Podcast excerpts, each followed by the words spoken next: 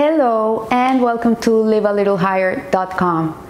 Today we read a double parasha. It's um, actually it's in the third and final section of the book of Devarim, and it's a double parasha of Nitzavim and Vayelech. Uh, usually, parasha Nitzavim is read before Rosh Hashanah, and um, most years these two parashiot are read together. Some of the commentaries say that actually it's one long parasha divided in two.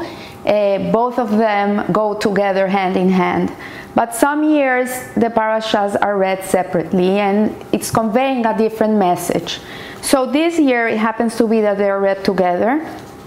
And, um, and they bring a message that is relevant for us. It was relevant yesterday, it's relevant today, and it's going to be relevant to us for eternity. So we see that nitzavim means standing, it means to stand, as the, the first verse in the Torah portion that says we're standing here today. And vayelech means and he walked. So the adjective of standing is implying the maintenance of a firm, of a firm and immutable, immutable way of Hashem. Hashem is firm in his ways and he's never changing. He was, he is, and he will be. Uh, his will is his will, his wisdom is his wisdom. It's unchangeable, it doesn't change with time, it's always the same. What was true 3,000 years ago or from the first day of creation is still true for us today. Nothing changes. And, um, and it's the unchanging perfection because Hashem is a perfect being whatever that means. And um, he doesn't need to grow, he doesn't need to perfect himself, he doesn't, he's perfection. So, so the other parasha, um, Vayelech, implies or it means um, it means that he walked, and this one is relevant to the Jew. So a Jew is always walking. Walking is a, is a movement that is precise, it's continuous, it's, it's going forward, as a Jew should be. A, should, a Jew should always be growing, he should always be evolving, he should always be refining himself, he should always be going straight and forward. So, as it says, thus said the God of hosts, if you walk in my paths and keep my charge, you also will rule my house and guard my courts, and I will enable you to walk in contrast to these angels who only stand stationary. So, this is a covenant, is a bond between the Jewish people and Hashem. It transcends rationality. What it means is that we love each other regardless. Hashem loves the Jewish people regardless if we're keeping Torah and we're keeping mitzvahs or we're misbehaving. He loves us unconditionally. The love never changes. There's no no reason for that love. Like there's no nothing that will if it doesn't happen then he won't love us. He will always love us. He, we're his treasured people. And at the same time, we should feel the same way as towards God.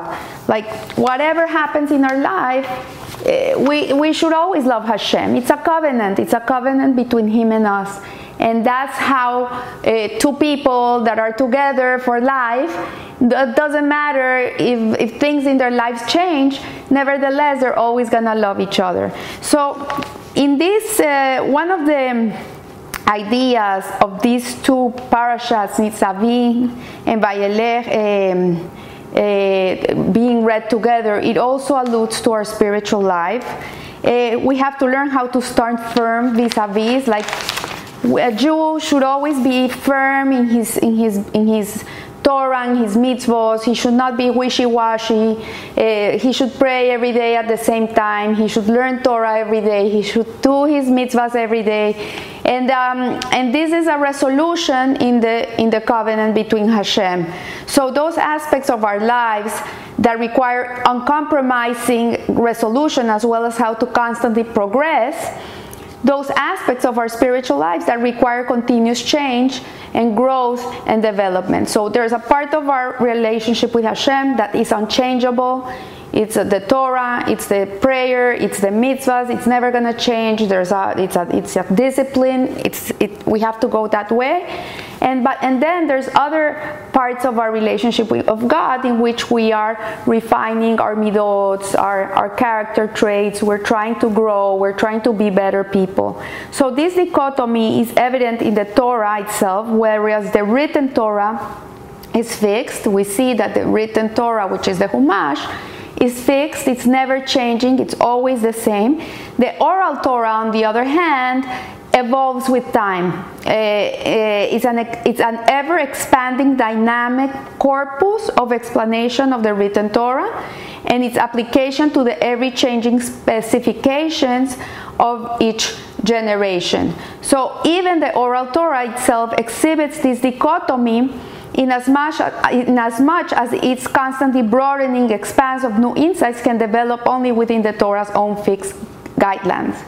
And this is interesting because it's a paradox. It's like you have this, this uh, Humash, the, the Torah, which is never changing, but at the same time, the oral Torah, which is the explanation of the, of the, of the written Torah, is always evolving.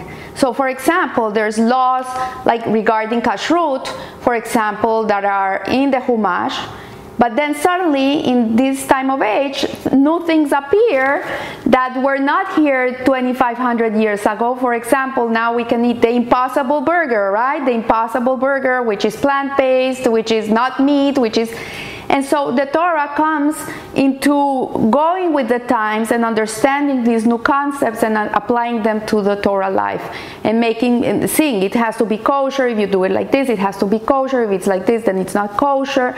You know, it, it, it starts going with the times. So so we see that, they, that we can understand by the sage's statement that they said any new insight that a veteran student will ever derive has already been given at Mount Sinai.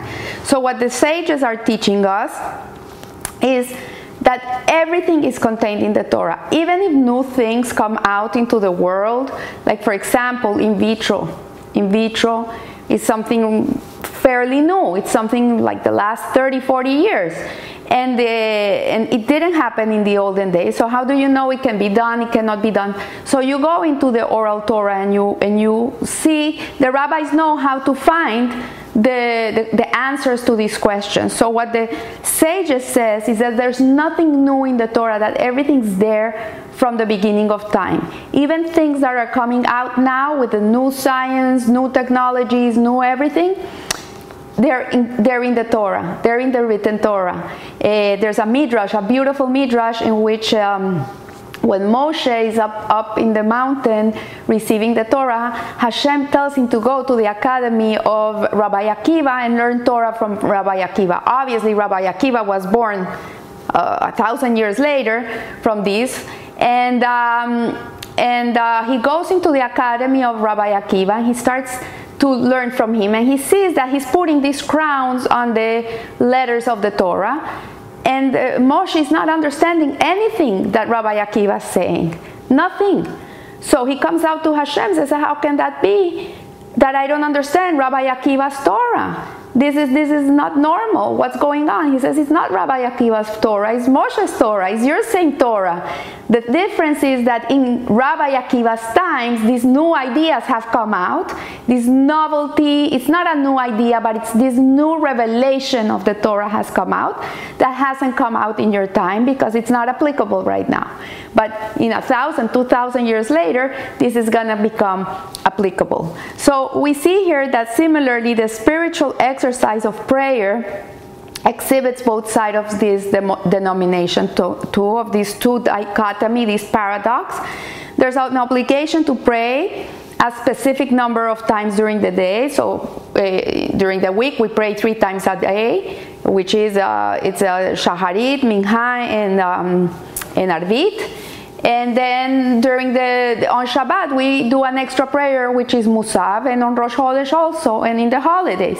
So we see there's a specific amount of times that we pray. Uh, also there's specific uh, text to our prayers. There's uh, the Siddur. It's a it's a it's a text. It's a it's a fixed liturgy that we pray from. But on the other hand, prayers is the prayer is the service of of the heart. Hodot halevavot. It's a service of the heart. It comes from your heart. So not no two prayers are the same because every time you pray you're in a different mood you have a different need sometimes you have you're so grateful you want to express the gratitude sometimes you have something special to ask for and it comes out in your prayer so not not every time you pray, the prayer is never going to be the same. So, in one way, it's like Hashem, it's fixed, it's standing, and the another way is like the Jew, which is evolving and refining itself. And then we see also that finally the religious practice, which is also the mitzvot, the performance of the 613 commandments, also reflect this paradox, this dichotomy uh, we see that the number of mitzvahs are fixed. We have 613 mitzvot, which are 248 positive and 365 negative mitzvahs. It's always gonna be like that since the day Hashem gave us the Torah at Mount Sinai. It's never gonna change, never changing. And uh, and on the other hand, we can always improve our performance of the mitzvot. We can always do them better. Like if you keep Shabbat, you can always keep Shabbat in a better way. If you pray, yeah, you can always put more kavanah, more intention into your prayer. When you give tzedakah, you can also give it with a better, in a better way, with a with an open hand and an open heart, and you're doing because this is what God wants from me. I, am gonna do it l'shem shamayim for the sake of heaven, with no ulterior motives. So there's always the way in which you keep the mitzvahs are forever evolving. It's never the same.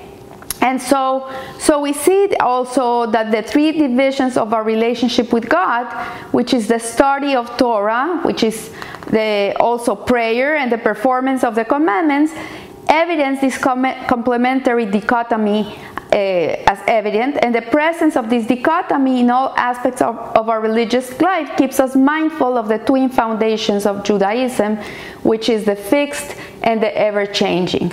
And it's a paradox. It's something that it's part of the relationship with God, it's part of this covenant that we have with Hashem.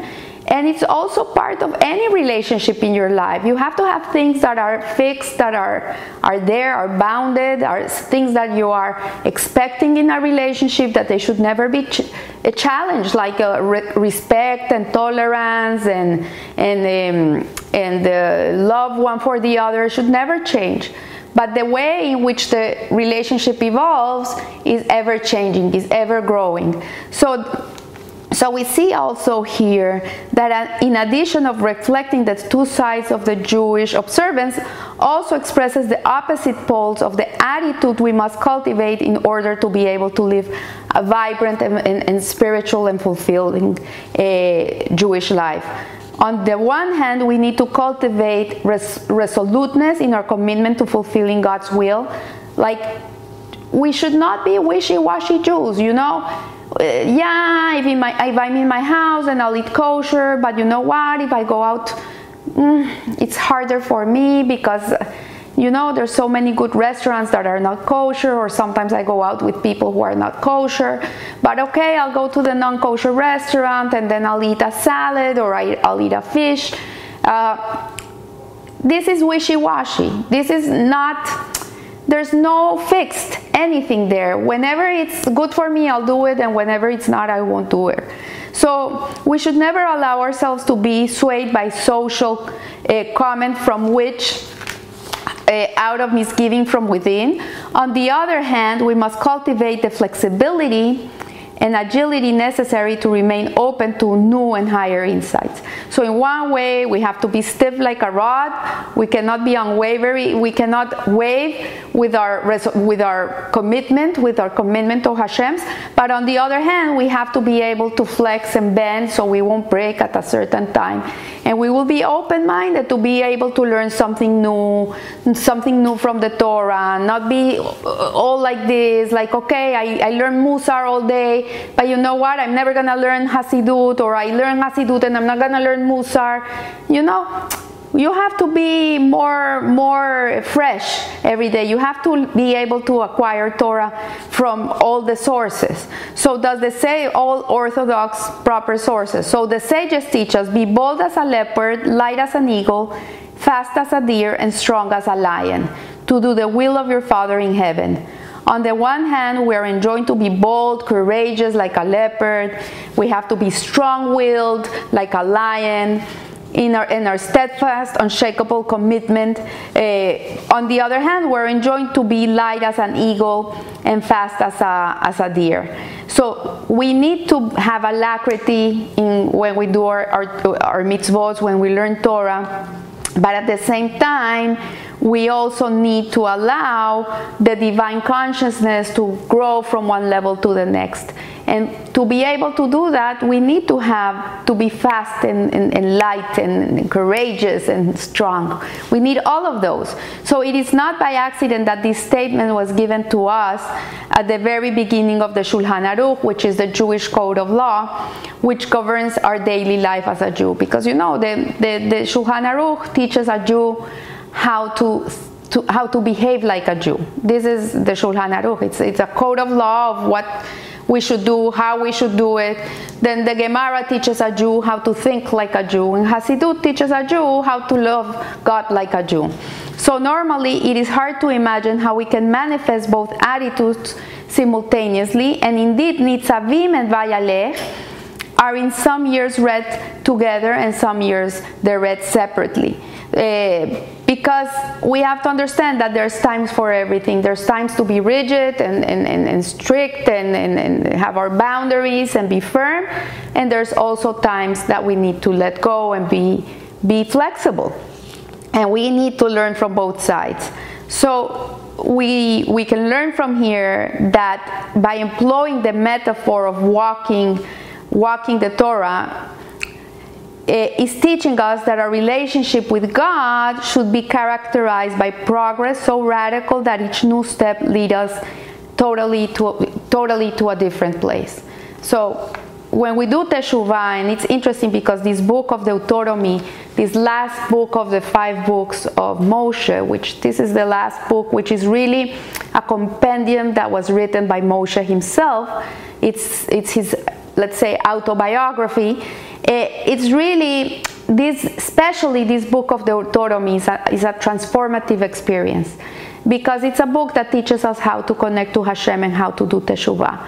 This is, this is why it's basically read right before Rosh Hashanah, right before the beginning of the new year, because we have to know how to connect to Hashem. We have to know how to return the hate, the, the hate to, the, to the name of God, the shuv hey we have to learn to return the essence to God. Uh, this is what we're doing right now in these last two weeks before Rosh Hashanah comes. We're, we're connecting to Hashem, we're connecting to Him, we're cleaning our, our slate, we're, we're making stock of the year, of what we did right, what we didn't do so good, how can we change our ways. And, and really, it's not only change, it's, it's really change you have to have first remorse and then you have to re to resolve you have to first feel regret for what you do with remorse which for the past and then you have to resolve for the future which is to turn around and go and walk the other direction Eh, it's not only enough to, to stop doing evil, but you have to turn around and go and do good. So this is basically what these two parashas are teaching us. It's giving us an idea of how to walk with Hashem, but at the same time maintain our own individuality, maintain ourselves like at the beginning Nitzavim, it's about the group, about the whole, and then uh, Vayalech is talking about the individual. And it's very important because we need to understand that we're individuals, but we, we belong to the whole. Like each one of us has a special part in the whole puzzle. If one is missing, the puzzle is not complete, but at the same time, we have to understand that there's a purpose there's a, a, a grand purpose for the world that we are all involved in as Jews and to bring the world, to bring all the world to recognize the one God and, um, and bring it to the truth. So I want to wish you a blessed week and remember, live a little higher. Thank you.